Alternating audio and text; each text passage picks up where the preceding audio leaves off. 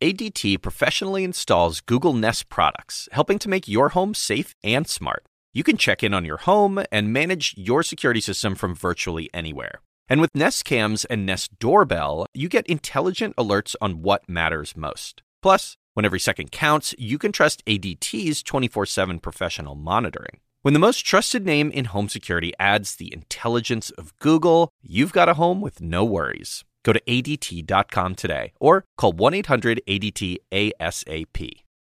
Let's get down for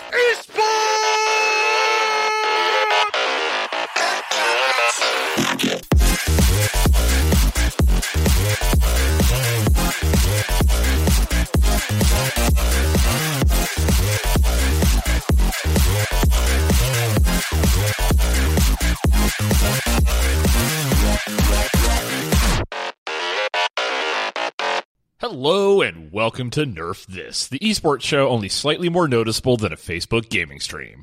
I'm your host Brian Huff, and joining me once again is famous saxophonist Seven. Hello, sir. brutal, brutal in- intro there. I, I, have to double whammy. I have to tell you.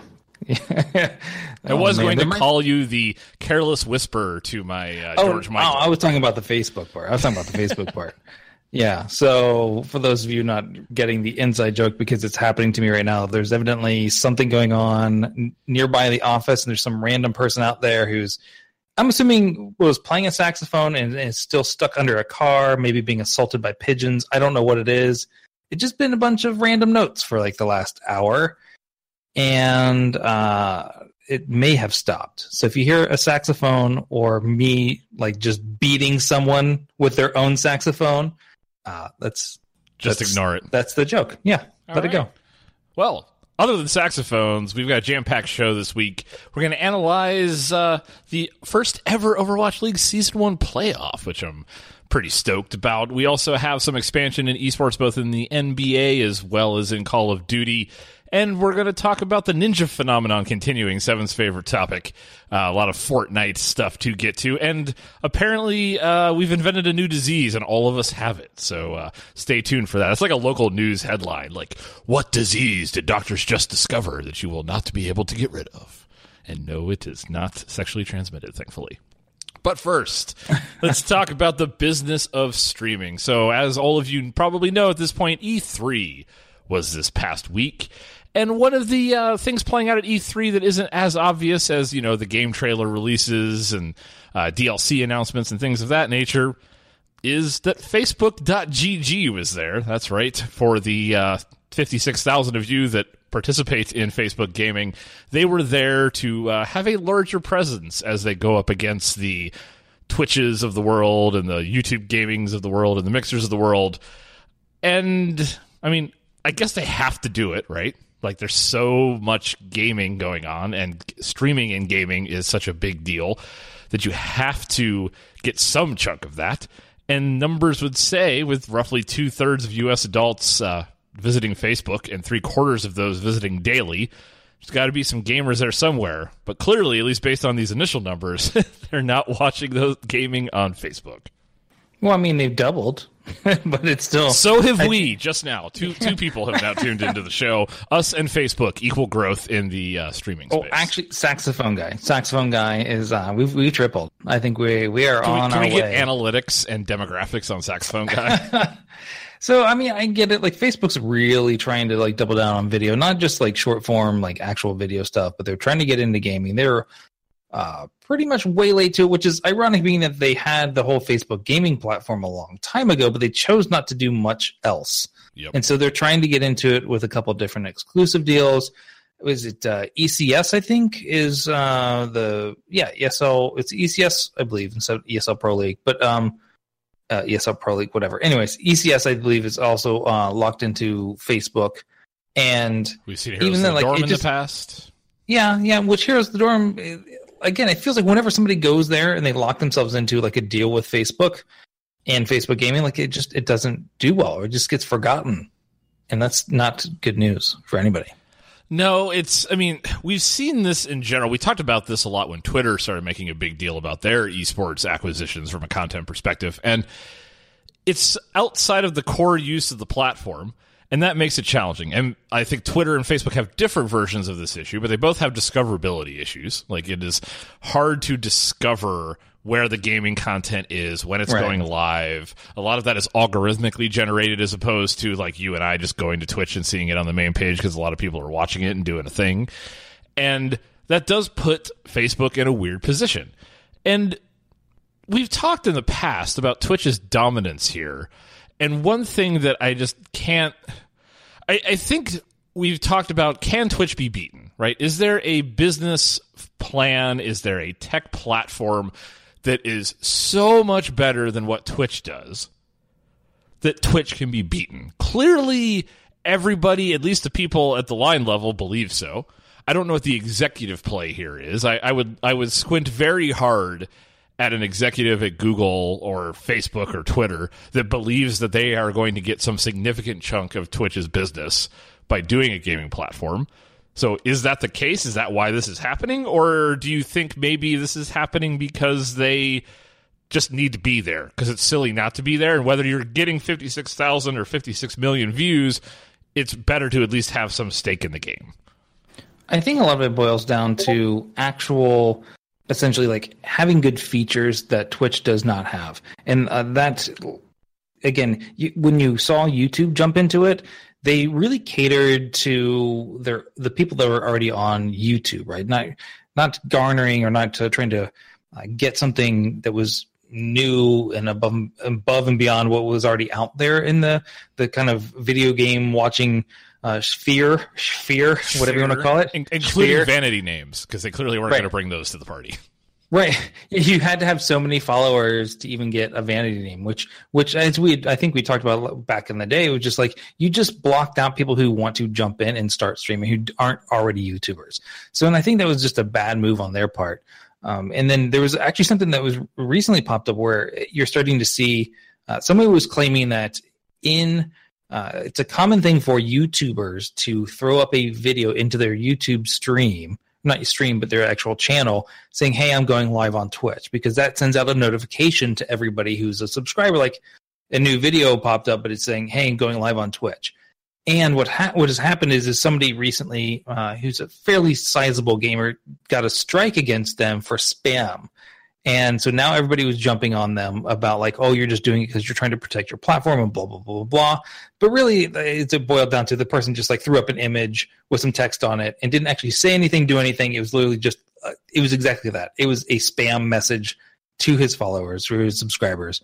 And so uh, there, there's sorry, I, that was just like a weird tangent, but it's again, it's it's you're, you're seeing these people like YouTube who have lost their hold, and now uh, because they've lost their hold and they haven't really catered to that audience, that audience is, is actively fighting against them or assuming they're doing the worst when technically they weren't. Right. But I guess that rule's always been there, but then now they're starting to enforce it more, supposedly. Yeah, they're in a weird spot because when you're a video company and you are not leading the next wave of video, like they have Right. never really nailed live streaming, generally speaking, right? Like when when the whole Meerkat and uh, Periscope fad came out, you know, before we had live videos on Instagram and things of that nature.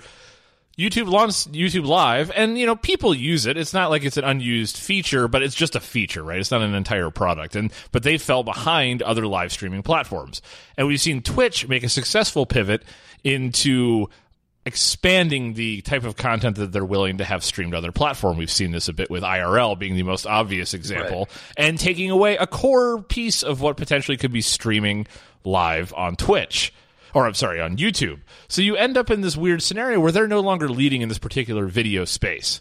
Now they still have some claim in the gaming market, to be clear here. I mean, what Fortnite, for example, the Ninja event, like there was what 1.5 million people tuned into that on YouTube, so they can get gamers to the platform. But can they do it in enough volume either via this type of streaming or via continuing to chip away at Twitch that's really meaningful to them. There's a huge difference between having a one off event, getting a one and a half million, and consistently pulling in tens to hundreds of millions of, of users on a daily basis specifically for gaming. And that's the part that's tough. Like you can sit there and throw those those marquee milestone numbers out there, but that's not really going to move the needle business wise. So there's a couple of like innovative things that uh, other platforms have done, but unfortunately, when you have when you're the size of Twitch, you can uh, in some of these features kind of pivot quickly and also remove the fact that that's a bonus that uh, say Mixer has. So for instance, Mixer has the FTL, which is allows like, basically it's a super low latency. People can interact with the the channel, Yep. uh, and there's it's it's kind of like an extent. They also have like extensions that kind of go off of that. Well, Twitch did the same thing in a lot of like a low latency mode. So getting you know trying to do the latency game with somebody whose backbone is Amazon, you're going to lose that one, right? Like you're just going to. And then, uh, for instance, we, we talked about like YouTube trying to just can they get enough people on that platform? Well, they've not added even anything that I can think of that's even remotely good. Um, that is remotely different from from being on Twitch.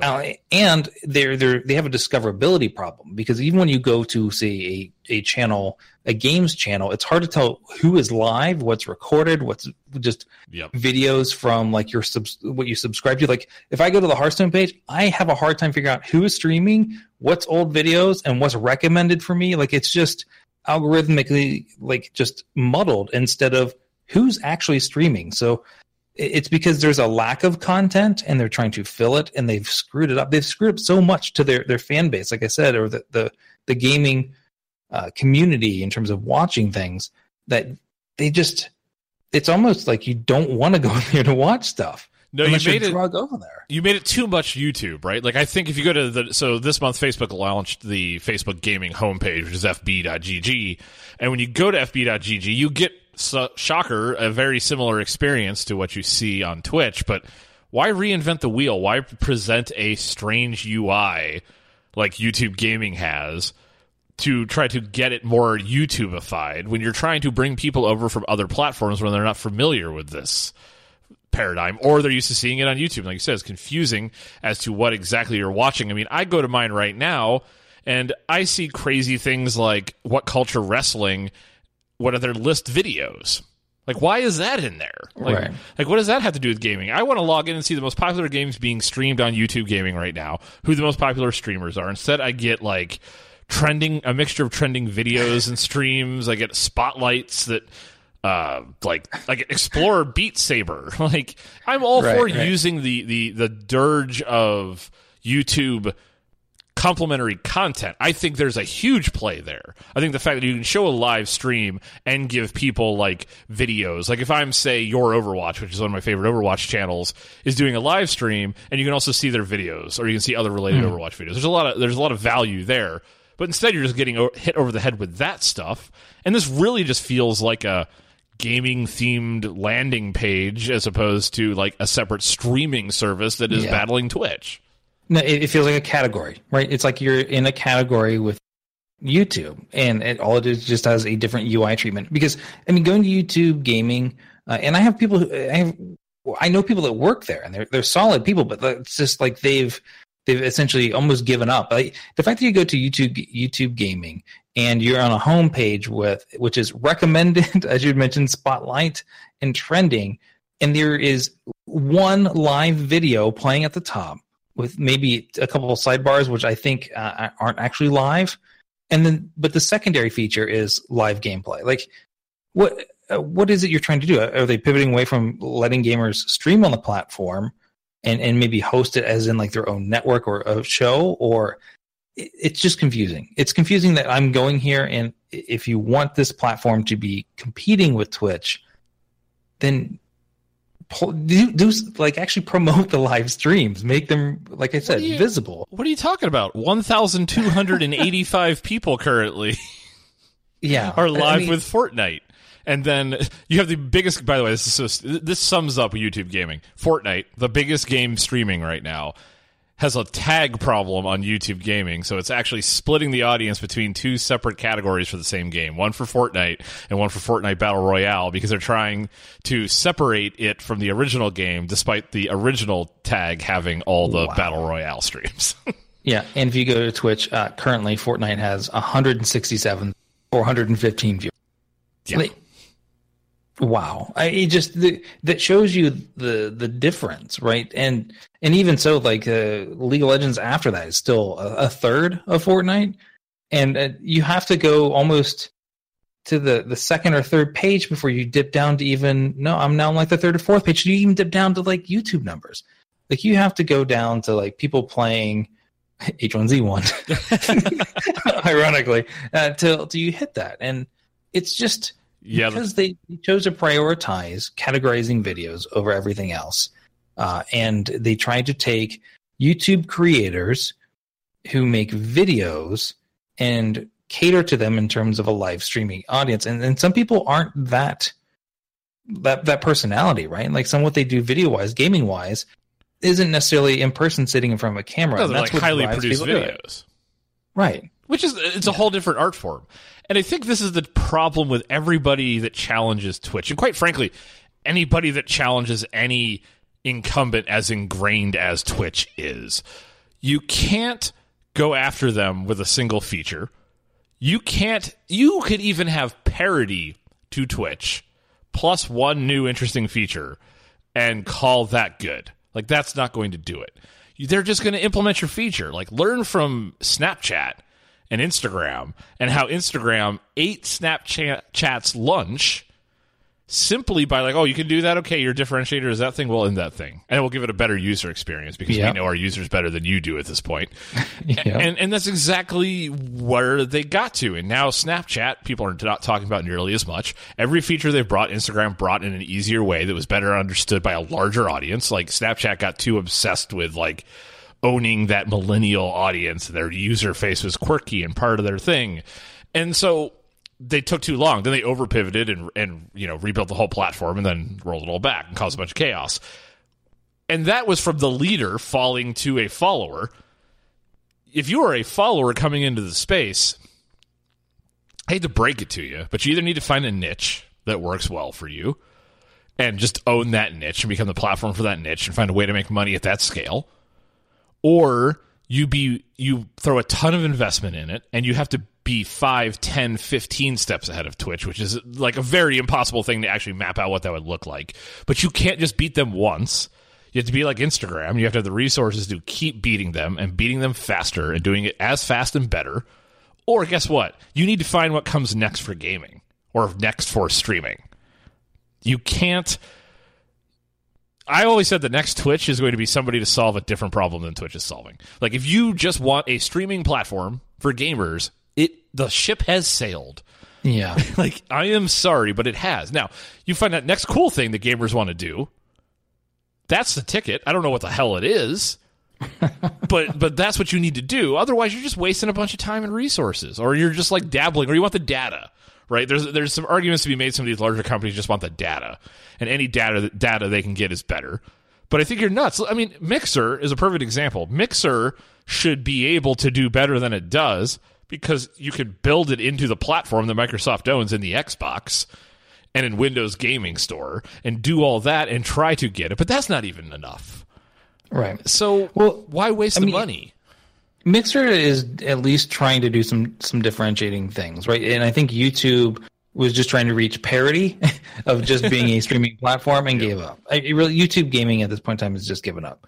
If, if I don't, if anybody signs a deal with them to go exclusive to it, you're just shooting yourself in the foot. I mean, it's they, they failed to properly uh, give it any service when it launched. It's still not happening now. Um, however, with with Mixer, Mixer is getting behind their content creators a lot more than I think YouTube Gaming did. Right?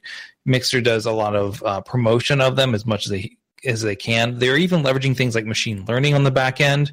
Um, if you look at their, um, they do like a thing called like Hype Zone, I believe, which Did I just walk into a marketing campaign for Mixer?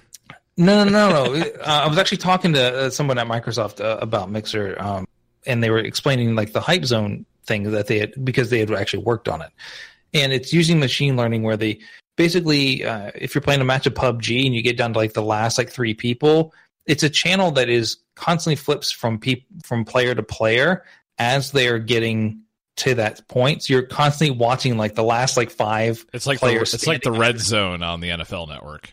Right, right. So yeah, it basically it just keeps happening, right? And so you keep chur- churning through people, and so which is cool because you can just watch this and you watch the really intense moments of the game over and over and over again.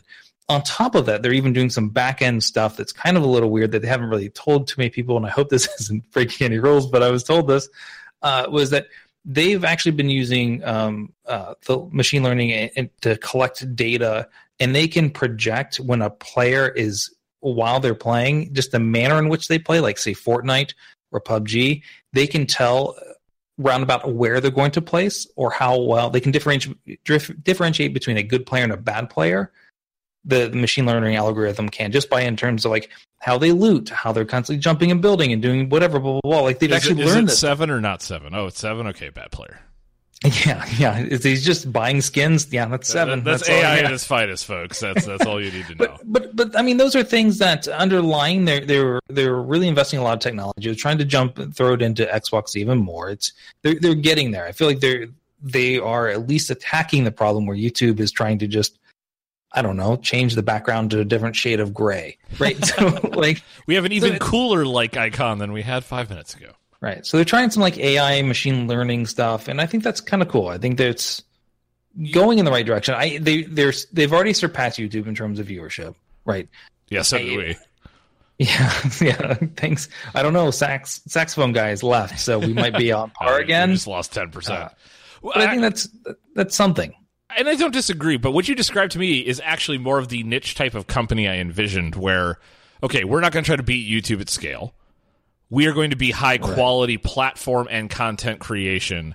And you sign a bunch of exclusive content creation deals with esports organizations, or you become the go to Yeah. streaming platform for esports, right? Because if you talk like that hype zone feature you just described to me, that's built into the platform and you just need to feed it data and they train an algorithm to figure those moments out for your particular game. We saw a lot of this with um I'm going to forget the name the the Raptor guys, the the platform that they built where they were signing a lot of deals with particular games to have integrations for their platform directly Oh, yeah, in yeah, the game.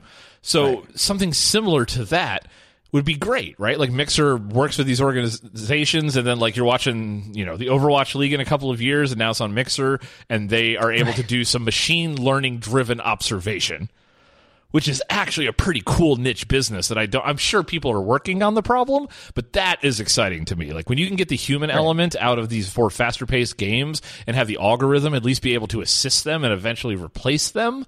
That's a pretty cool thought, and that's a business you could build. Right. But on top of it, you also have Twitch, which is doing the Twitch extension stuff. They do their dev stuff. Uh, they've even got a uh, Lumberyard, their backend engine, which is essentially, if I'm correct, I think it's Crytek engine that's just been modified, but they actually have that. And within it, they've got built in Twitch levers, essentially. And so they, they are trying to build an entire ecosystem around Twitch. So what we've seen right now, uh, thus far, of Twitch is really like about 10 to 15 percent of their total vision of what where Twitch will be, which is scary because you've got like Microsoft, you've got YouTube, which are trying to even like their grand vision is to get to their 10 percent, and that's just I don't know. I mean, we're beating a dead horse in some way, shape, or form, but like it's a, it, it, I I would love to see more innovation. I think Mixer is more innovative than YouTube by far, and I and I, I have more hope for Mixer than I do. And, and a lot of people seem to like the community over there. Community could make a difference. Some people could jump, I, but it's still not going to draw you the numbers. The people who are, are going to jump are going to be people who are maybe, you know, Are, are you uh, saying an exclusive Mixer streaming deal is in our future? Maybe yes, let's do it. How much are you willing to But the- pay, Microsoft? they they also do they also do a lot of original content out of studio. Twitch does as well, but I mean they actually have like constant. Uh, they almost went like the Netflix route in some way, shape, or form. That's actually a scary thing too. I don't know if you noticed this or heard of it, but Netflix is starting to get into more some some gaming type stuff. If Netflix jumps into gaming, then I think we've got some interesting stuff. We will save that topic for another time when they Right. get when they do something more concrete. Uh, another little blast of the past is kind of like alongside and parallel this news is by the way you know TeamSpeak, is still a thing most people didn't which is why they're now rebranding unveiling a new logo in uh, their marketing push for the upcoming ts5 product which is like their refreshed attempt at, at catching up with discord my question would be is like how did you let yourself so fall so far behind? Like you talk about a platform that didn't innovate for a very long time and then along comes discord and it's like oh shit now we, we, we need our own version of slack essentially to go after discord and, and that's we don't know a whole lot about the product that this is going to bear out but we've gotten their new gamerfied logo um, i had not realized not only did i forget that they were around but they are still using the same logo that they used when you and i used it for our warcraft guild like 10 years ago I know it's pretty awful. When I saw that, I was like, oh, oh, oh yeah, that's right. They were still using that. Like, I can't remember the, I, I, the last. I thought they just stopped updating it and it died. I really did. yes i had no Uh, idea people still use the But- thing well, I mean, I know that they use it. At least it's be it, it's used in uh, a lot of like tournament stuff from uh, like CS:GO. They always say like they actually run like a server and some of it on the back end because it's like super low latency and it doesn't have a, a huge footprint. Whereas Discord basically requires another PC to run um, because it's just a hog.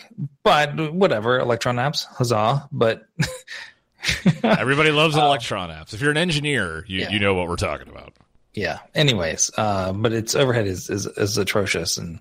But that still hasn't stopped Discord from signing like a ton of esports organizations, including No. all but one in the Overwatch League for their official communications.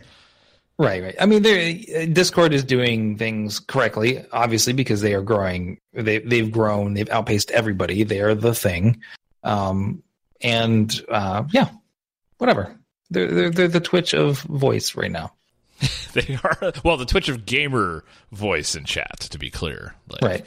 I'm waiting for the day where they get distracted and they run off and uh, try to go after Slack, and we get like Discord Really, you think that they'll they'll they'll go down that route? I I don't know. We'll see. I think there is a very real ceiling on the Discord business model. And I, I have had some conversation, like in, in the interest of disclosure, I have talked to this company as a prospective employer for my day job. So I don't want to share things that I probably shouldn't share. But like, I've yet to see a business model from Discord that I think is going to scale. And the traditional route for this type of software or any type of software in this space is to go enterprise because that's where the money is. Like trying to flip over freemium is not something that is going to win you any battles anytime soon. And so maybe Discord's making some money from these partnerships, but come on, like you're only going to make so much money from these token partnerships with esports teams. Like you need to be able to generate some real revenue. So that's what scares me about Discord is that they're going to pivot into something chasing that money Yeah. and But they've been valued at what, like two billion or something ridiculous. And, and but everybody said the same thing about Twitch. Twitch was not making money very well. what does Twitch look like without. Yeah, but what looks what does Twitch look like without Amazon buying it? Well, that's what I'm saying.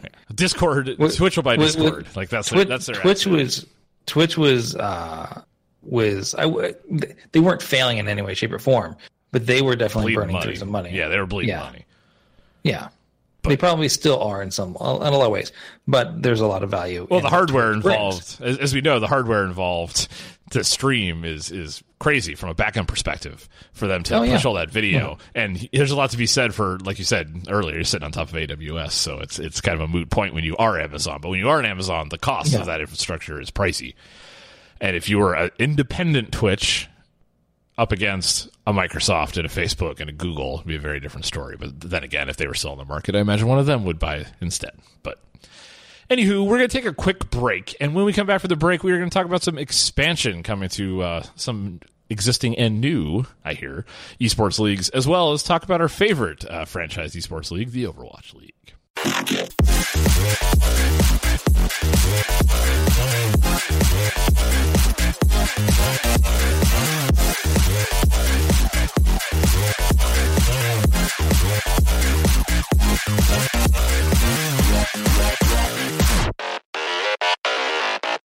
And we're back, and it's time to talk about some 2K League.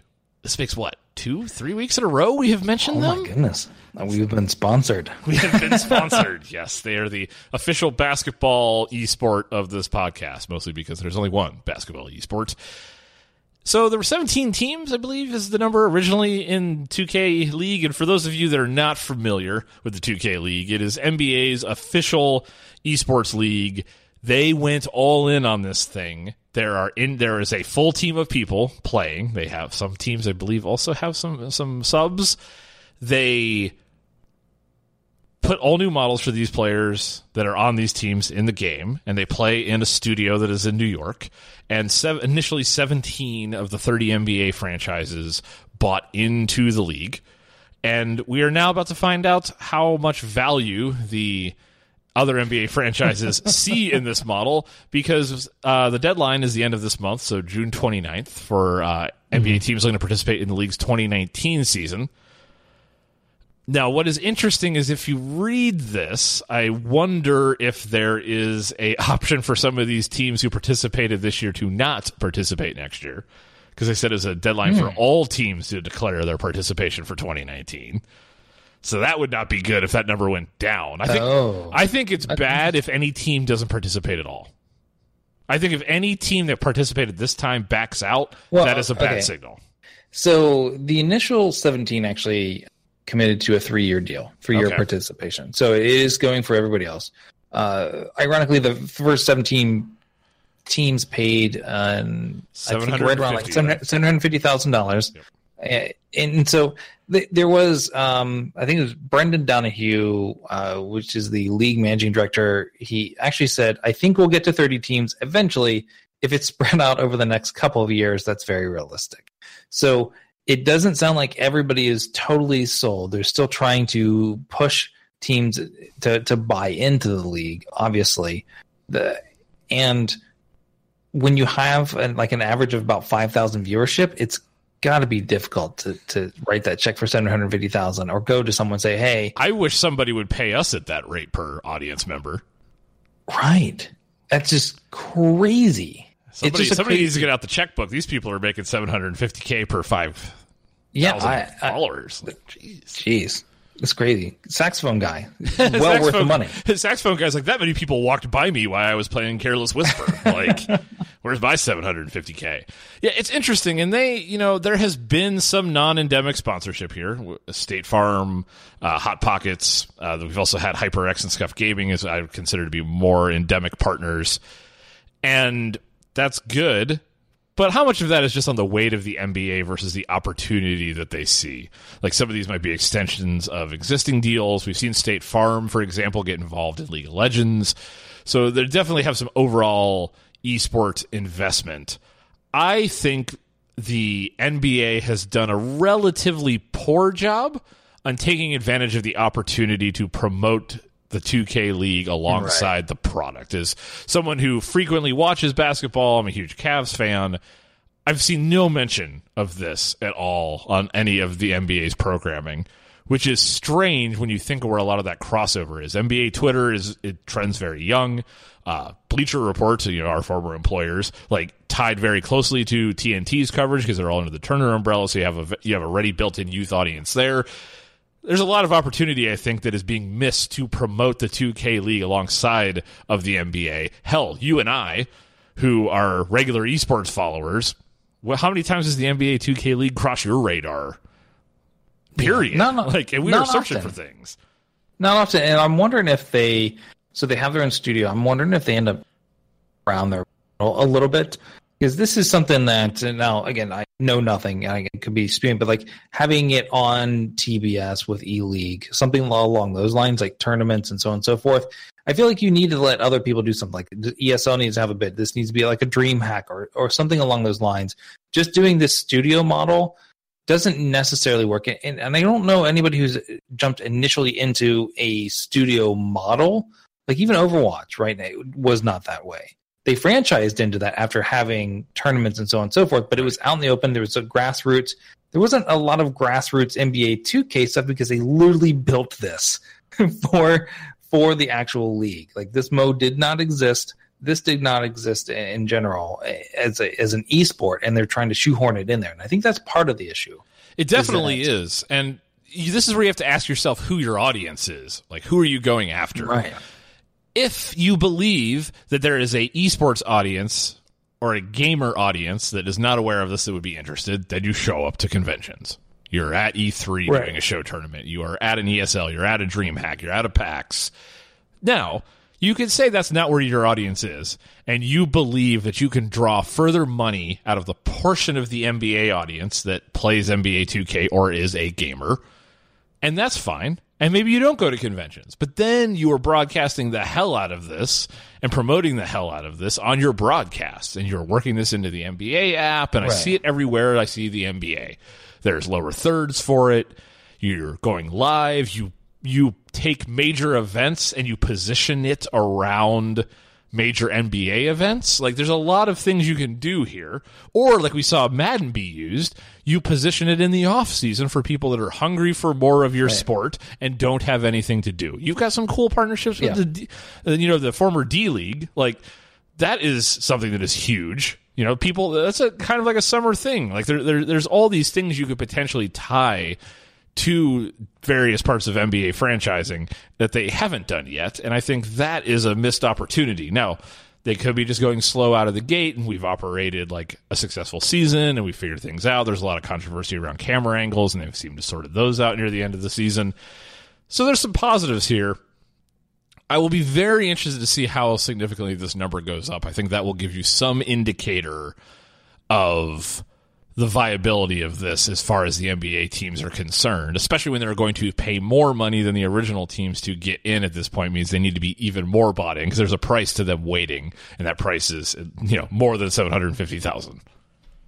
Yeah, and, and also what happens when you start releasing, you know, NBA 2K is is a game that is released every year, right? And so if you had to build this special mode specifically league, are you having to build that now every year into the new engine or new whatever new tool set you're using? Technically, yes. graphics like yeah, you, you do, right? So you're constantly having to do that. You can't just lock them into a specific game. Uh you know, they're they're playing NBA 2K on from you know three years ago, right? You Yep. can't have that. And so I think there's a lot of overhead here that, uh, from what I hear, uh, 2K hates having to do this, and so they were dragging their feet a lot. They were just having a lot of problems getting all this to work, and it just it doesn't seem uh, cost effective to continually do this. Um, the way that they're doing, well, like bringing in the players and the players' faces and everything else like that, like Yep. all of these things, it's just not conducive to normally building the game. Where uh, large, largely we see esports, except for um, uh, Rainbow Six is changing some things up, but theirs is mostly like just tweaking numbers, like who Yes. plays what side and whatever. It's not like full overhaul, right? It's just a, a mode essentially, which is a little different. Um, but most people they build their esports around the core game that everybody who's playing can experience, but you can't experience this in NBA 2K, an NBA 2K league thing because you can't interject your own self into the game and do whatever. Yep. So, and how relatable is it to those players if you can't play them? That's one of the benefits of playing NBA 2K. Is like you can play as LeBron, you can't play as like Joe Schmo on you know Celtics gaming, whatever it is. Like That means you really have to care enough. about the actual player. like, player and the Player. the athleticism of playing the game as opposed to the players within the game. And Right. for a sport or a hobby or whatever you want to call it that largely focuses on people identifying with characters and playing out through those characters, whether it's a fighting game, whether it's a MOBA, um, that's a huge part of the identity of a game. So to take a lot of that identity away when those identities are also famous people that people who are basketball fans will look for, we already talked about this being them up against a brick wall. I think another reason why this other 13 teams matter is if you look at the list of non-participating teams, neither of the LA teams, yeah, the Chicago team, Houston, Right.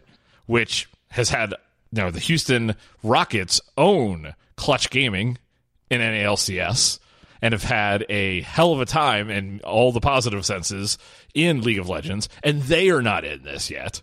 And they already have an entire esports infrastructure in place. They don't need to spin up a new one. They've done it in the hardest game, arguably, to spin one up in out there. So if they're not getting in, take that as as very noteworthy hesitation.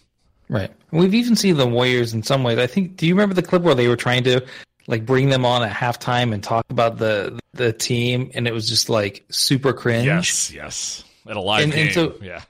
Right, and so that's what's also kind of uh, problematic. Like if your audience is the actual people in the arena or people who are interested in basketball but aren't game players, and you're trying to grab from that core audience, you got to find a way to do it that isn't cringe.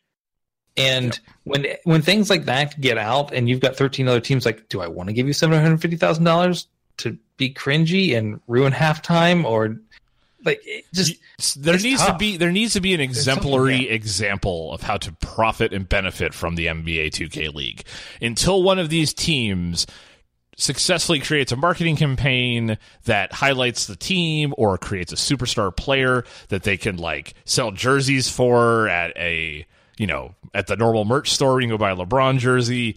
Like until something of that level starts happening I'm going to be pretty hesitant to have another distraction with my organization and pay a million dollars for the right to do so. And I get a million dollars is pittance in, in the modern NBA right now, but there's a lot of infrastructure that needs to go in place. Like committing to the infrastructure that it takes to run a five person esports organization for an entire season is no small investment.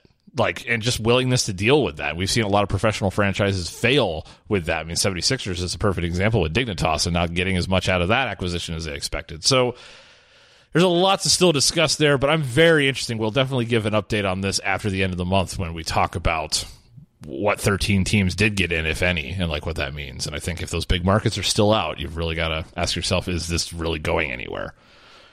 Another attempt to make something go somewhere is coming from Activision Blizzard, who had their 2017 annual report come out today. And in that report, they have stated that later this year, in addition to their expansion of the Overwatch League that we already knew was coming, they plan on launching team sales for the Call of Duty Professional League. Uh, going on to say that over time, we believe our esports initiatives could rival traditional sports for audience interest, advertisers, sponsors, ticket sales, merch sales, both virtual and physical. So that's a pretty big statement and not a surprising one where part of your business model is to sucker uh, sports leagues into spending millions and millions and millions of dollars to get into your virtual sports leagues. This is a much riskier bet than Overwatch was. It is not, which is no is crazy to say, right? Because Call of Duty, I believe, is a much larger game player base wise at launch than say Overwatch is. But Call of Duty esports has been a very different beast, and you have a lot of strong feelings yeah. about this genre in general, and it's maybe not so great influence on perceptions of the esports scene. So I imagine that there's a couple things here that make you a little uncomfortable. Well, I, I think I think so. I mean, the, the current state of it, uh, while it's it's highly competitive, it's just there's also a lot of uh, posturing. It's it, it's it's basically like broed out. It, it is uh, okay. It's broed out. Whatever you want to whatever you want to say. I'll every every team is filled with XQCs. Uh, luckily, there- so far no pedos, so they have that over Overwatch. Um, but uh, it, it's the bar. Overwatch is the bar really low, so maybe it's actually not bad. Let- Let's Uh, let's not so- say that that's a good thing. and I don't, and I'm not told. I, I'm trying not to dump on Call of Duty like World League a ton, but the the fact is, is they they promote this a lot in a lot of ways. Um, at least with some of the stuff I've seen from a social media standpoint, like even there was something that like PlayStation like retweeted or posted about uh call like Call of Duty stuff, and I was like, really? Like that was seriously offensive. Uh, and, and and you're going to go ahead and post that. I'm like, all right, whatever, do You know, your thing. We're not just posting it; we're promoting it because you know. Yeah, why not? right, right, right. And, and it was like the pl- interview where the guy said something incredibly uh, sexist to the female uh, person interviewing him, and I was like, oh, oh, really? That's cool. Oh, okay, thanks, PlayStation. Good, good to know you're behind that.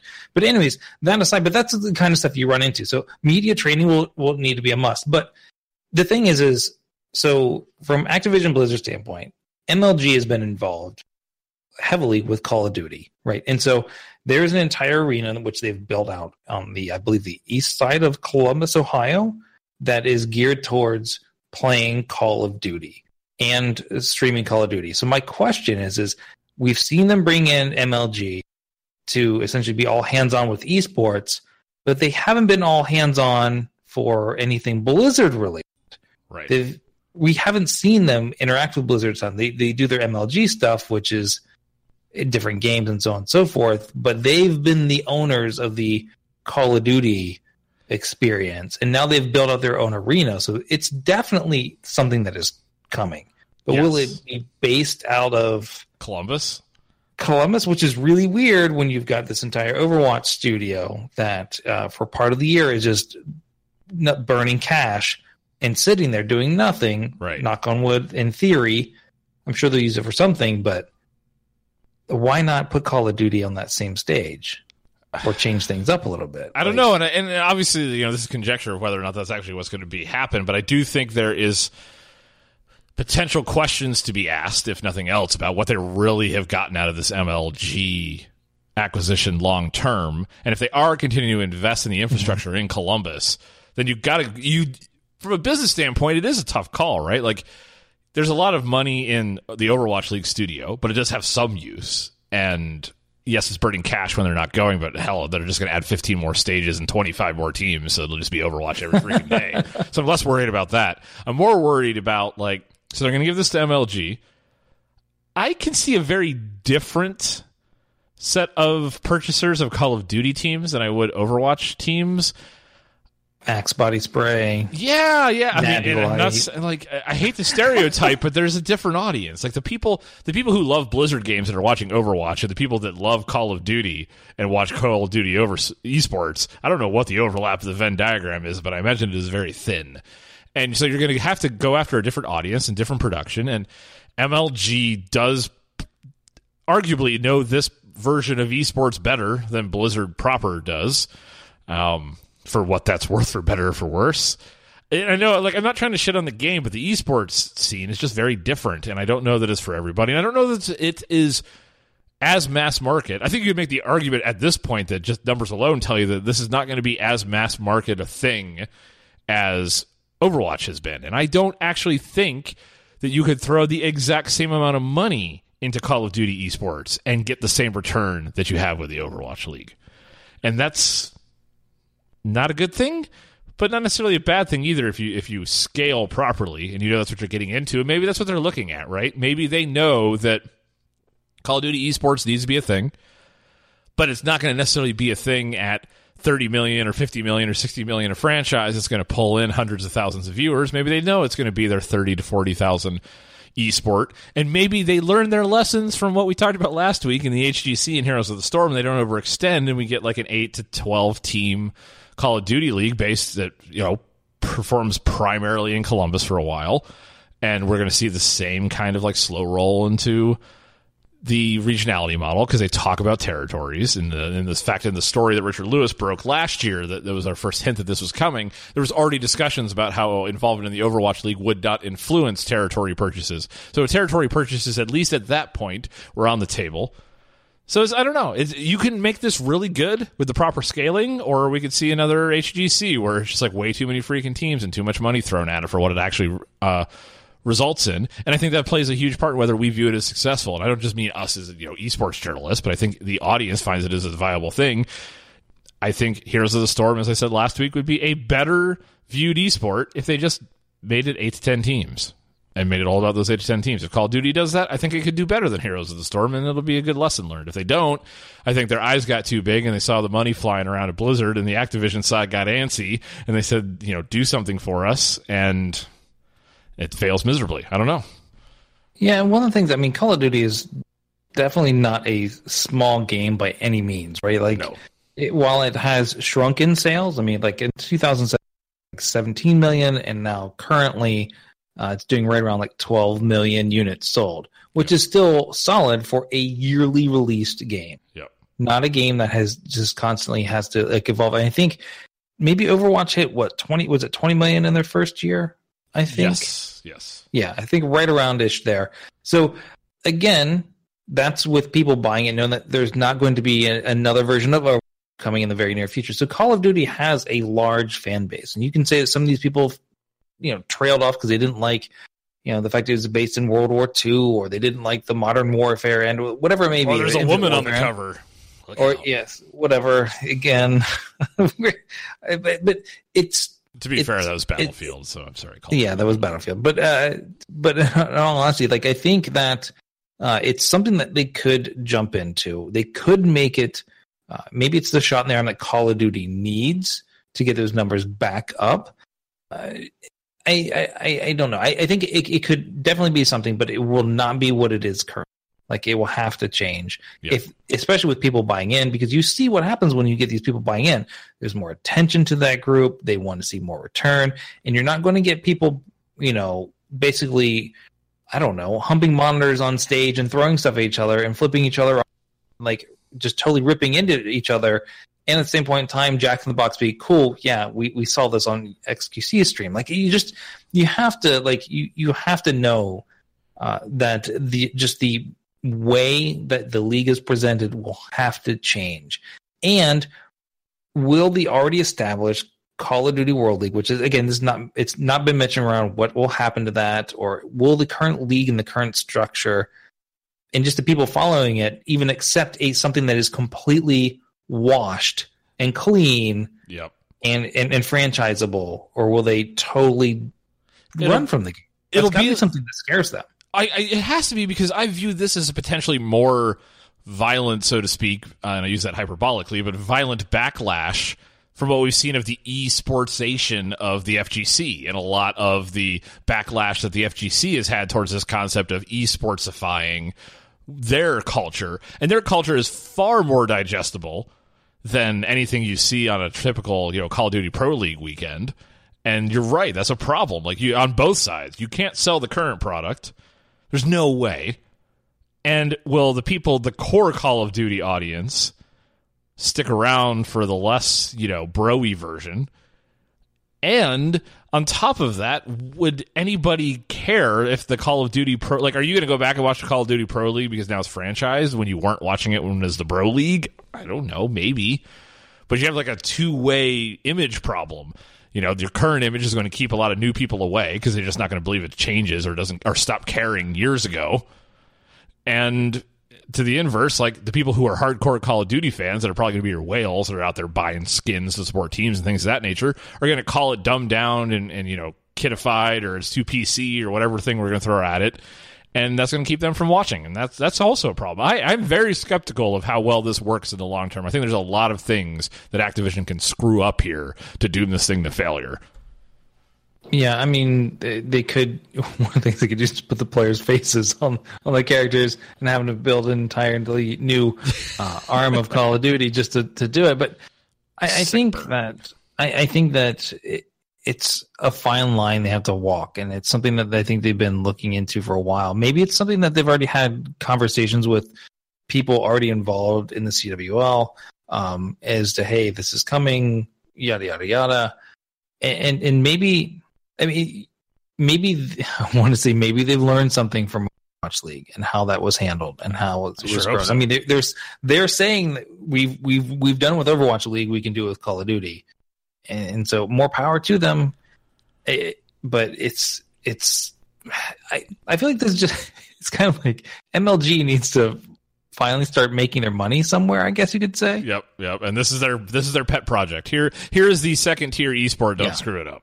and everything that MLG is hiring for is is all street Call of Duty. Like it's MLG used to do uh, the the touring stuff. I don't know if they even still do the touring stuff where they even had like World of Warcraft. So they had World of Warcraft. Oh yeah, they ran Uh, like the arena esports stuff. Yeah, that was them too. And they, but they also did Halo and um, but they used to go to places like Columbus and Dallas, and they used Yep. to be kind of like the equivalent to DreamHack. Yeah, and if you wanted to, and if you wanted to go see, like the, the fact for a while they were doing joint tour between Halo and Gears of War esports.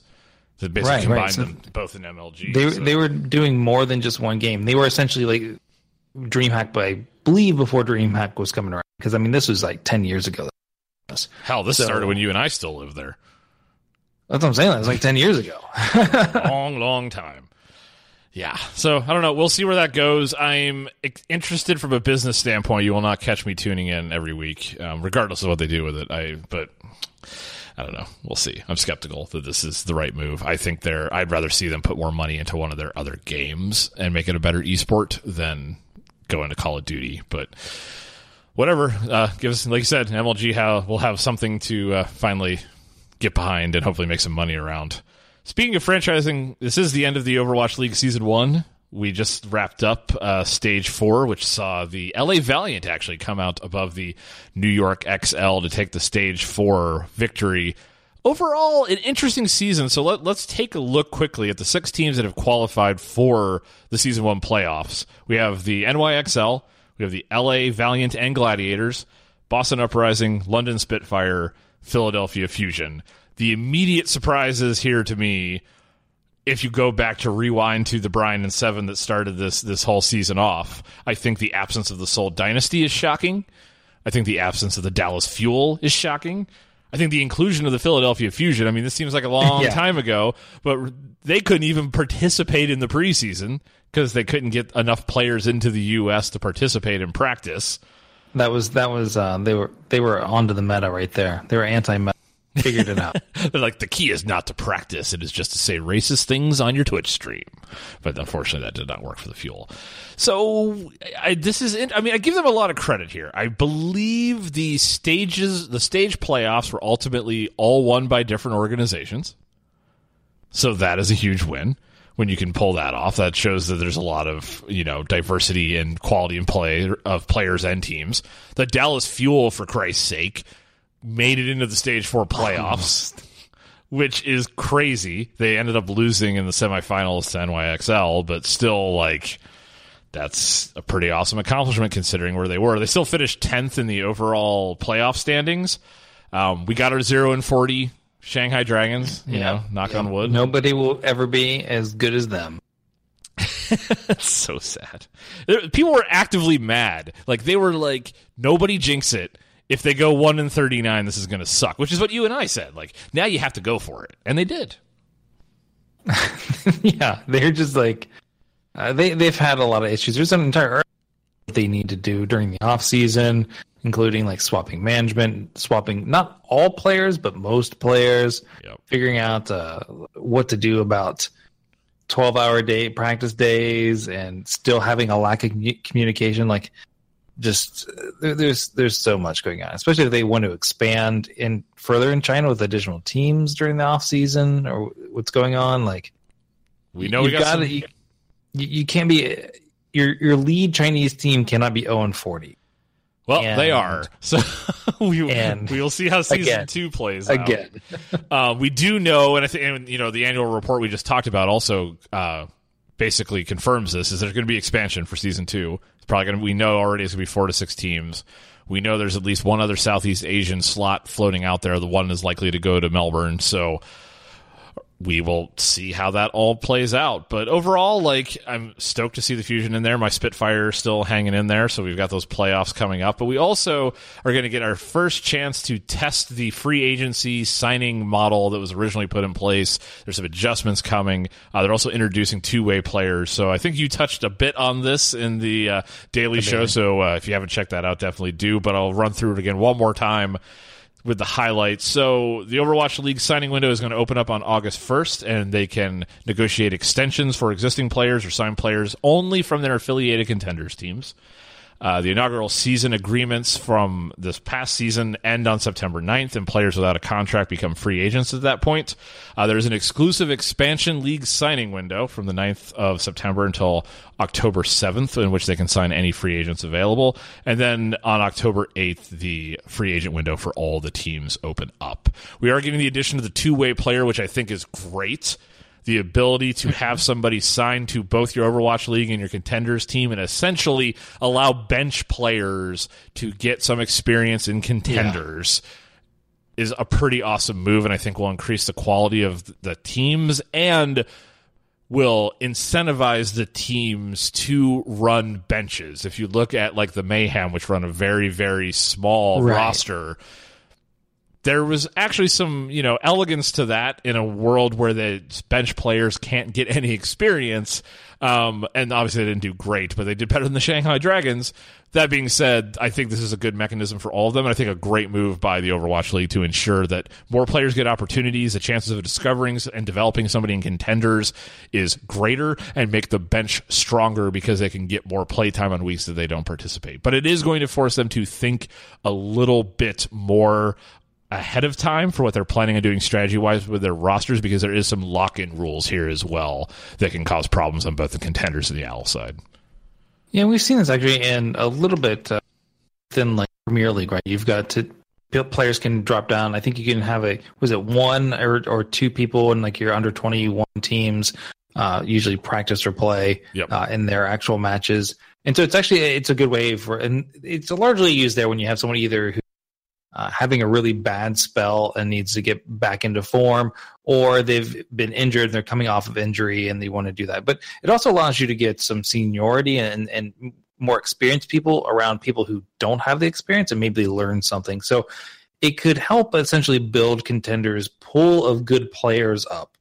In theory, it depends on how much they actually practice with them. They're not just kind of thrown in, and so it, it's it's good that they're locking it into two and they're not allowing it to be any more. It's also important that they they lock them out from playing that same week. Otherwise, you essentially get Overwatch League and Overwatch League it twice essentially going on, and you don't want that. You want to avoid player. Burn. You don't want to have uh, so much going on, but you you want to appease some of these people like you know, even with the fuel, like Seagull was complaining that he wasn't, he was basically riding the bench and getting paid. Yep. And all he was doing was basically being a streamer for Dallas Fuel for the longest time. And this allows him to play and still get some limelight uh, and uh, get more experience. And, and who knows? I mean, it, it could be that you find that Seagull has the perfect partner in your contenders team, and then the following year or later on, you sign that person to your main team because they work really good in pairs where he didn't have that. So uh, on the core team. So I, I think that's this is a, a, very very smart thing to do, and, and I like w- the way that they're handling this. And it's a nice side effect. I don't think this is the primary reason to do it, but it also increases the quality of contenders and increases the likelihood that someone might pay attention to what's going on there a little more closely when you start having people. True. You know, yeah. for the, I mean, if you look at some of the people that rode the bench for like the Spitfire and for the Fuel and a few others, there's big enough names there. yeah. If you're a Seagull fan, you're going to tune in to watch contenders if he's playing and he's Yeah. not playing in the Overwatch League. So I, I think that's overall like a good move. So that's what we have look to look forward to. Expansion teams confirmed. They're even in the damn rules. They get their own signing period. Let's just Yeah. like unfortunately we probably have until September 9th for these teams to get locked in because that is when the expansion exclusive window opens. So I imagine sometime prior to that they need to be signed. Uh, will we see some? We thought maybe we would see announcements closer to BlizzCon, but this takes that off the plate. Will we see expansion announcements at Worlds? Probably. Like I imagine they will do it at the Yeah. World Championship. Like I, I think we will get like, hey, let's bring the owners of the blah blahs on and the 19 teams playing in London. Like that's just going to be LA versus London. I think if you said essentially six expansion teams and you have essentially what two months now, or three Yeah. months tops to lock them in, 3 They're months, probably already locked in. less than three months, they're already locked in, or somebody's already got the money. Like it's, uh, you have to be really, really, really close. And I, there was uh, we had heard that there was another team. I can't remember exactly who it was, but in Europe that would have been another team, but they didn't have another team essentially to round out. Uh, no, so that was supposed to be Rogue in Chicago. So Chicago Was that Rogue in Chicago? I thought it was Yeah, yes. team. So they were trying to get Rogue. Allegedly, I believe it was. There's a couple ones. So Rogue was involved. Uh, there was also I know FlyQuest was interested, but it was the Chicago franchise that they were going to lock in. Was the rumor, and they couldn't get the even number 14th team to round things out. So I imagine. Hopefully that means Chicago, and we will see how that goes. But What, what what happens if it's Columbus and they just play out the MLG arena? dude, I'm down. Moving, Then, moving then there'll be a thing that that so many Overwatch players can only play so many games in Columbus. Like It is it is Columbus, Ohio, the home of Call of Duty is really what we want to say, right? I don't know. We'll see how that all plays out. But I'm stoked and I'm very interested to see what teams are going to be involved and I really hope Seattle is one of them. Um, that would be amazing, but I'm not holding my breath. We're going to go to another quick break, and when we come back from that break, we're going to talk about uh, Ninja's new sponsorship and the disease he must also have.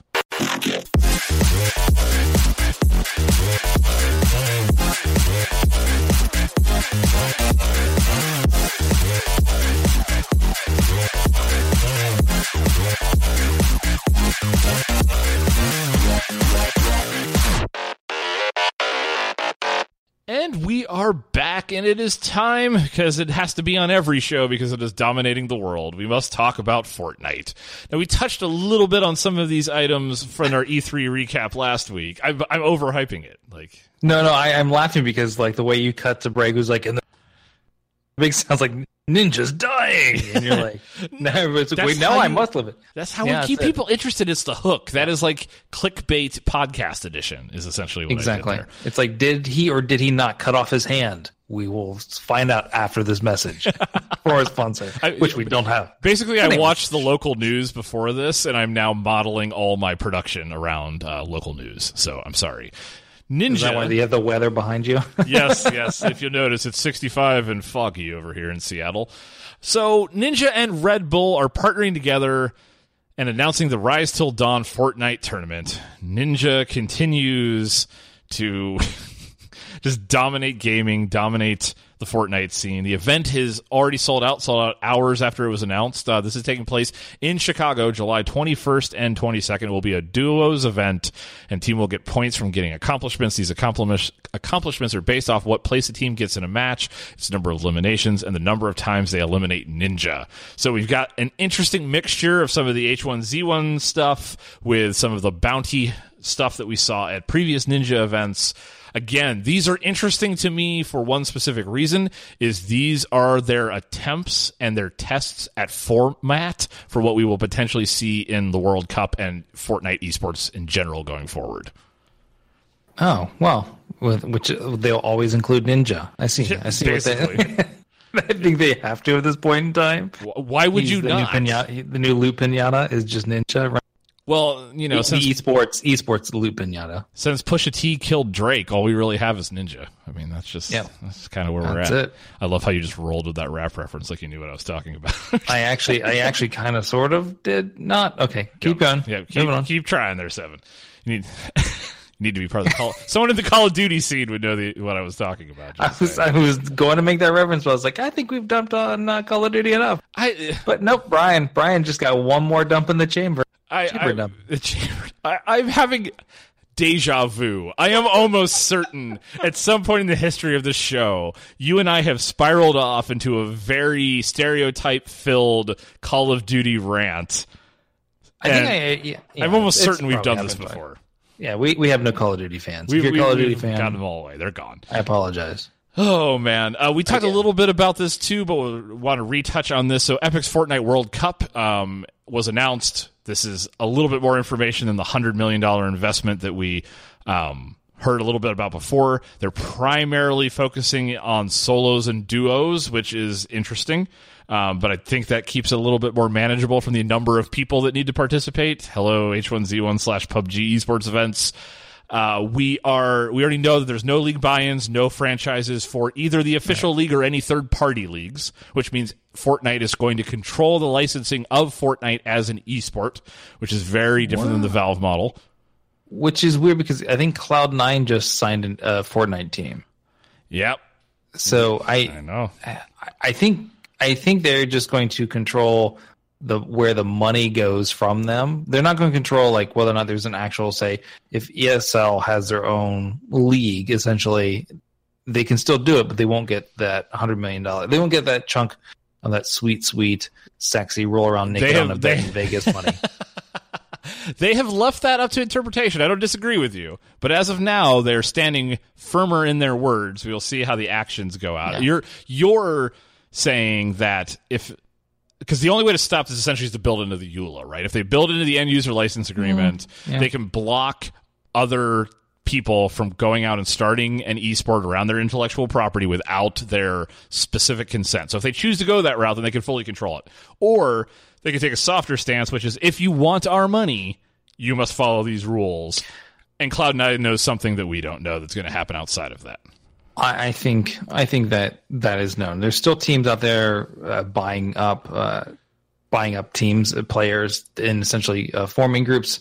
Even though it's been said, uh, the the problem is is uh, Epic. If you anybody at Epic, if you're listening, can you please remove the 300 character limit you have blog posts so you can include more details than anything in the world? It's like they're using Twitter as a blogging platform. Right. I, ironically, Valve is, almost makes more sense in their blog posts, uh, which are generally like, "Hey, we had this really ambitious blog post. We were going to write it, but now we don't. Here's a screenshot. Okay, cool, got it." And you're like, "What just happened?" Um, that's a whole UI drop thing today. But again, it's just, eh, I, I, I think. I think the route that they're going is just that hundred million dollars will only go towards their league or whatever. I think they they're they're not going to stop other leagues from starting up. I don't think that, but I think their whole uh, World Cup and the way that their their leagues or whatever may feed into it will be one thing, but I think there will still be a team league.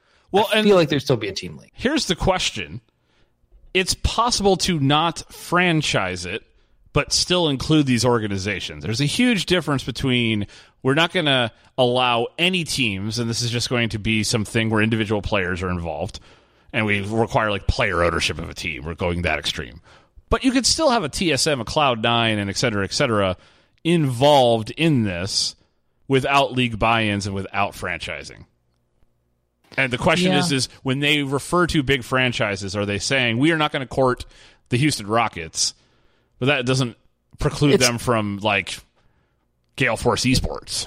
It, it's tough because it, the way the original announcement was slated, they said yes, no franchises, but they also they were. It also made it sound like they were just anti teams, like anti esports teams buying it, which seems super ridiculous because they were just like, yeah, and like I, I have to go back and read the exact verbiage of it. You're not going to Um, find a hundred ninjas. And I don't mean in quality. I just mean like a hundred entertaining people that are just going to run their own businesses around your game and can continue to compete in the World Cup. And that's only if you worry about solos. If you worry about duos, you now need 200 of those people that are going to consistently compete. You need esports franchises in some way. You can say that you don't want to go crazy with it like Overwatch League has had, but I do, I, I think there has to be something in the middle. I don't see where they build this without a traditional esports org involved. Well, the reason you want to at least have them involved is because they subsidize the players essentially like needs for like housing and just to give them a, a stipend every month so they can continue to play Yes. and so on and so forth. That hundred million dollars does dwindles a hell of a lot faster if it's not purely all prize pool. Right. Yes, exactly. Or you, you're like, yes, that's the point I think I was making. The hundred million dollar prize pool, but there's an additional cost, right? Because if they are not subsidizing that, and you have to make this a viable option for 50 players, Well, so here, here's more what I'm talking about. So you're talking about having like multiple going on. The and we were it's something we were going to talk about. We didn't, which was the HCT stuff, where you have a ton of different uh, tournaments, right, within Hearthstone, and it, but it costs money for players to go there. So unless it, these are all online tournaments where I can sit at home and play, uh, or sit at home and buy skins, that's what I do. But sit at home and play uh, versus have to go to a physical place uh, and play on a local LAN like that costs money. It costs flight. It costs food. It costs hotel. Um, all of that stuff involved. But if you're a player and you don't have a team, then you're paying for that out of pocket, and that's where it becomes like, you know, I'm a really good player, uh, but I, I'm not getting any money from this. But I'm still ranking, but nobody's giving me money. I haven't won, so therefore I haven't won whatever amount of money it comes in. But if you're say a top ten player or top ten duo team, and only the top eight are getting paid. Who knows how what the payment structure is? Like that's the problem with Hearthstone. You end up they they increase the, the range of which they pay because they're having people who are like ninth place. They drop out to ninth place, and only top eight got paid.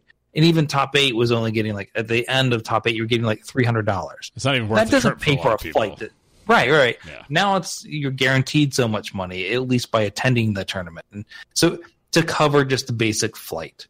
So, it- but that's the the benefit of having a team is they cover that and allow your good players to continually compete and take the burden of having to pay for everything themselves. Yep. And if Fortnite thinks that they're going to be able to build this entire model of esports around people who are footing the bill for themselves and it has to be local play, they're in for uh, a rude awakening. I look at the FGC and some of the struggles that they've had, right? They've had to build a grassroots community around of it to people sleeping in each other's houses and, Yep. and carpooling to places. Well, and you often hear That's not- about like East Coast players never playing on the West Coast and vice versa. Right. Like, that was the first time we've Right. seen him because he usually can't make it out west. Like, and that's Exactly. a huge problem for the FGC. I agree. I think this is uh, this to me sounds like the pie in the sky, high level idea that somebody at Epic that has no esports experience came up with when they look at the ecosystem and go, "We could totally do this different." You know, it's, the, it's a software engineer that thinks that they could write that code faster and quicker and it'll I- work just as well. I don't necessarily know if, it's that. I think what it is, they don't have it figured out, but they want to they want to create buzz. and they want and to these are sound good on paper. Right, right. But will it back? Will they back out of this? Probably.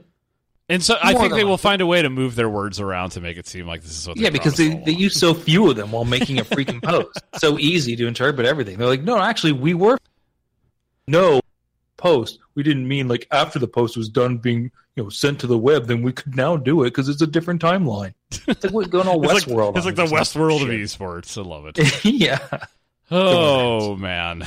Moving on, I want to talk about this topic because this is something that blew up on Twitter earlier today. Got a lot of high profile gamers and gamer personalities involved. Uh, the World Health Organization has labeled addiction to video gaming a disorder. So this is now an official classification that a gaming addiction is a disorder. And that is an interesting statement because when the World Health Organization does this, this means that it unlocks money for researchers to dig deeper into gaming addiction because when there is actual money involved, which there can be in the curing of disorders, rehab, and various other fun things that come along with other disorders, you get the ability to make money, and that brings a lot of eyeballs. And that also means it incentivizes the validation of this as a disorder because if you can say alcoholism is a disorder, you can make a lot of money. If you do research and find out that alcoholism is like, oh, it's a thing you can do, it's fine. Um, then there's not as much money in it and there's no reason. So it becomes like this weird self fulfilling prophecy. We've seen this play out in the past. There's also this weird shifting of responsibility that became the core of the debate that was happening on Twitter and kind of where I want to start, which is where is the onus here?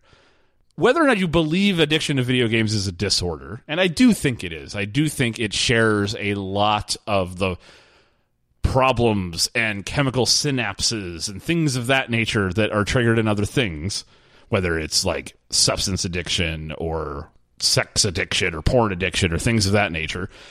And you have an actor, in this case, game developers, that are potentially building their system to trap these type of people, whether it is because you view it as a disorder or you just call them whales. And where does the responsibility lie? So this is my first question to you is where does the responsibility lie here? Is it on game developers to limit the amount of time that you can play in games or otherwise save you from yourself or is this a personal responsibility thing where you should be like gaming itself is not a problem your use of gaming is a problem and we should regulate it in that way So, but first, I want to know. So now it's legit that if I call off whenever a new expansion in Hearthstone is dropped, like I, I still is that like a paid sick day now? And it's a you can actual actually get FMLA leave for dealing with your your gaming addiction. Is basically what's going on here. So uh, here's the thing: I, I don't agree with gaming as a general term being a disorder. So I, I think there are there are levers within games that create a, a, a addiction. Right? There's the gambling. There's the loot boxes. There's World whatever it may be. Right? Like the, the well, those the the the crack in that is the the leveling system. Right? Yep, There's a yep. constant Game progression mechanics. Game mechanics essentially. Certain mechanics can cause uh i guess you could say addiction because you get this little high whenever it happens. There's also addiction in in, in twitter right? Well, there's a, whenever you get a notification that somebody's liked what you said or followed you it's like it's incentivizing you to come back to the platform and do whatever Yeah. and we've also known that even those things will those companies will withhold notifications so that you come back and check anyways before it happens because you want to know like oh my gosh nobody I, I said something really really witty on twitter and nobody liked it Oh, why is that and then you go on there and you find out all they did is didn't push the notification yet Yep. so it just there are a lot of these little levers that they they're pushing and pulling, and I think some of the onus is on those companies, and I don't. I, I and I believe part of it, um, depending on the game mechanic, they're not necessarily at fault because that is part of gaming, right? That is part of what you do. But when that part is leveraged against something like, say, money, so a, majority of like free to play games where it's like, well, you could just wait a little bit longer or you could pay this money to do it now. That to me is far worse than someone saying, here's essentially a cosmetic loot box or whatever it may be, because you're incentivizing actual gameplay and incentivizing people to get that extra little dopamine rush by having something done or completed faster and giving you money for it. That is worse Yes. than say uh, uh you know you have this much experience to gain so you hit to level 110 in World of Warcraft or whatever it may be.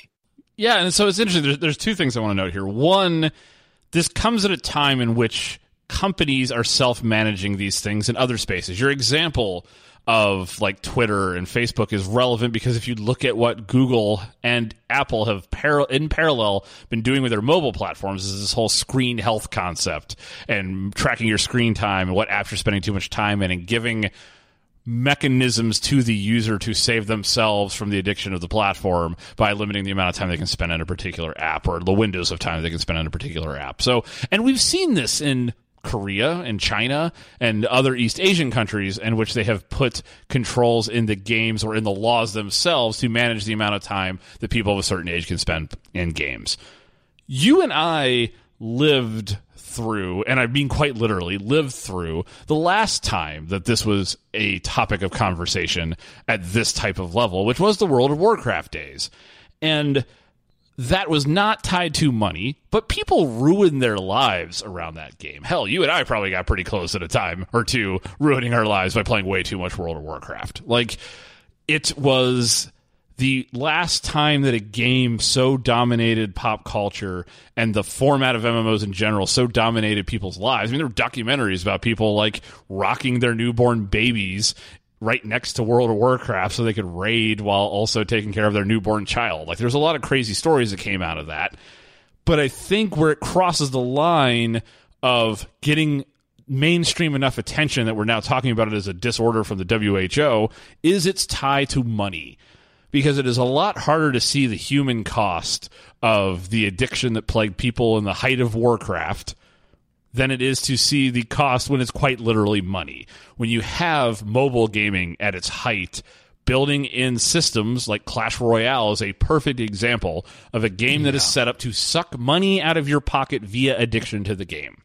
And to me, that is where the line gets crossed. When you are no longer saying, I'm making a good game. World of Warcraft was a hell of a game, and I maybe I'm naive, but I don't think Blizzard's primary intention with the game mechanics they designed were to force you back into the game all of the time. Now, maybe dailies could be argued as a reason to do that, but in general, I feel like they had a fairly fair balance between driving a better game that just happened to have addictive properties and just looking for ways to hook people on their game for the sake of hooking them. But when there's direct money consequences and your business model, like it is a fairly new thing for the business model to be so tied to those synapses. Even in the early days of microtransactions, you look at League of Legends, that wasn't necessarily tied to gameplay. It was tied to, hey, buy a new champion and play that champion. And all the champions are, you know, we might tease you with a champion, market a champion to you, and you will go spend money on a champion. But that's very different than what you see in like Clash Royale that gets borderline pay to win. Or you get this battle pass concept where it's like, oh, I got to get all the levels because at the very end of that is a John Wick skin I absolutely have to have, but I don't have enough time, so I'm going to spend money to buy my way up there. If I don't have that cool thing, and so there's there's obviously shades within the microtransaction model of like how much is gameplay versus how much is just like abusing that synapse addiction in order to get money out of the player. But we should be prepared that like when these type of declarations get made by these organizations and people get more involved, like there'll be political pressure, there'll be policy pressure on gamers to potentially change this experience.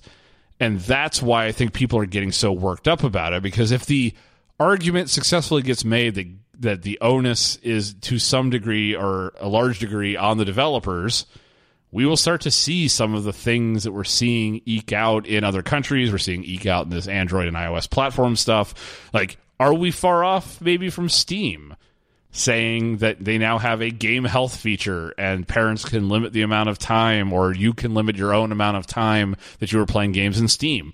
I think that is very likely within the next 12 to 18 months. You know what? I blame Drake and Ninja. Like that who didn't know anything about this this stuff until Drake and Ninja did it. See, would you call that we, a cultural we, we shift?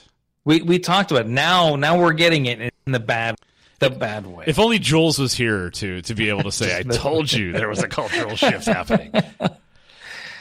And obviously, yeah. like Fortnite, this is the but like all jokes aside, this is the flip side mm-hmm. of when it reaches this level of mainstream popularity or notoriety. We saw this during the age of Doom and Quake and the Columbine shootings and how like it all you know those games were too popular became an easy target. And we are in another position where Fortnite is touching far more people financially than other games in the genre that we've played for years have. So now there's more reason to pay attention to this. And somebody gets some political bonus points for raising this as an issue. And this is a far easier issue to address than, say, I don't know, separating children at the border. So we're going to talk about fixing gaming disorder instead right. of crying children. And like, and it's sad, but that's how this works. And this is where we're at. And we are not unused to being in this situation as gamers of being the target of having our, our favorite medium you know vilified. But when you tie as you mentioned earlier when you tie financial incentive to it it gets a lot scarier because there's a lot more motivation to regulate it and to get involved and uh, like how far away are we, and I'm sure they actually already exist, but like how far away are we from an explosion of like gaming rehab and things of that nature? And I don't want to like put too much hyperbole on this one statement by the WHO, but like it is a leading thing that will trigger a series of events that will lead to these type of things potentially happening far more likely than had they not made the declaration. Man, this is such a bummer topic to have on the show. I know, I know, but like I think it's super important because a lot of the models that make esports successful are built around microtransactions. And and that like the thing that makes esports different is these digital goods. And where they draw the line on these things is important. How much of a leap for instance is it from monitoring the amount of time you end up spending playing a game versus how much time you end up streaming a game how closely are those activities related? How far are we off from regulating Twitch as opposed like it sounds silly and stupid. It's like saying, "Oh, well, this is like people saying TV rots your brain." But we we have plenty of examples of these weird tangential things happening and impacting industries around it that we wouldn't expect it to. And that's that's the part that worries me. And any vilifying of gaming at any point is bad for the industry. This is particularly bad when we start talking about people needing rehab. You The local, speaking of local news stories, we've been harping on all show. Like this local news story writes itself. Like all over the country, there'll be examples of you know gaming addicted kids and like using their parents' credit card and all the things we joke about from like CS:GO skin trading and things of that nature. It becomes a real issue. And so, if nothing else, I don't think we have some sort of monumental like cultural shift that is going to happen tomorrow. Um, but I do think that this is going to elevate this and it's not going to go away immediately. And it's important that as gamers we talk about this because if we don't start putting our own systems in place to curb this, people, old white people, are going to do it for us in the Senate and Congress. And we all see what happens when old white people make political decisions. It just becomes like the the scapegoat or just the the way to point a finger by some just I don't know, some dumpster trash journalist because it's a slow day. Like it becomes clickbaity stuff. And and that's that's where it becomes problematic, right? Because someone will get it onto Fox News and next thing you know, the whole world's against us. Uh, this is one straight. It's one straight tweet from some moron with orange hair, and right, right. You know, we're now killing all gaming Damn. because it is. Yep. It's MS16, babies, and esports. Those are the three things that are going to infest and bring down this nation. Sorry, this is a total bummer. I should have thought this out. I did not realize I was just going to get so sad sack about it. But like, that's why we threw it. I threw in the mist. Things, things we could possibly talk about if we wanted to. So much say about this. We can't. And just... then I was like, I didn't see the rain. You should have just like tilted your your camera up so I could see the rain cloud hanging above you. I'm like freaking esports Eeyore over here. Nobody loves me. Nobody cares. On that super sad I, note, I'm just I'm just jealous. I can't do that. I have no base. Right? You're like nobody loves me. I'm like, oh, it's Piglet. Yeah. What's up, Piglet? Yeah, How's exactly. yeah, Piglet, you're cool, man. We like you. You do realize now the Piglet to my Eeyore intro is coming next week. sure. we'll see if you even remember that. You'll come up with something else You're dumb. right. You're right. Some some relevant joke friend. thirty seconds before the show starts. We'll we'll change the intro. So please, if you're a Winnie the Pooh fan and you're tuning in for that, please don't because it's probably not going to happen. But what you can do is tune in every Tuesday. Look at that pro transition to check us out on iTunes, Overcast, Pocket Cast, iHeartRadio, TuneIn, and via RSS over at our site at nerfthis.gg. And if you're not already listening, I don't know why the hell not, check out Esports Daily, which is every Monday through Friday with myself, Jules Scott, and Seven, giving you the week's daily esports headlines and results, and gives you a preview of what we're going to rant about on the show that week. And we appreciate those iTunes reviews, either on this show or on Esports Daily. We appreciate them. We did not get any baby ass reviews, which makes me super sad. Awkward pause, man. Awkward pause. You gotta watch. You gotta watch that, man. You're just like, what? So we, what's the theme this week? Tell us about your gaming disorder via the iTunes review. It helps people discover the show, and it will be psychologically and mentally cleansing if you talk about your uh, gaming disorder. So do that via the iTunes reviews. And as always, you can follow us on social, on Facebook and Instagram at NerfThisGG, and on the Twitter machine at NerfThisCrew, or shoot us an email at show at nerfthis.gg. And with that, I think I will stop with any more awkward pauses or rain clouds or mentions of Call of Duty because we have burned all three classes of. We we killed Call of Duty and Pooh Bear like in the same show. I know, and I'm a huge fan Quality. of Pooh. Quality. I'm a huge fan of. quality. Right. quality content. This is great. This right is here. this is what people signed up to listen for. That's gonna do it before we get ourselves into any more trouble. We will see everybody next week for another episode of Nerf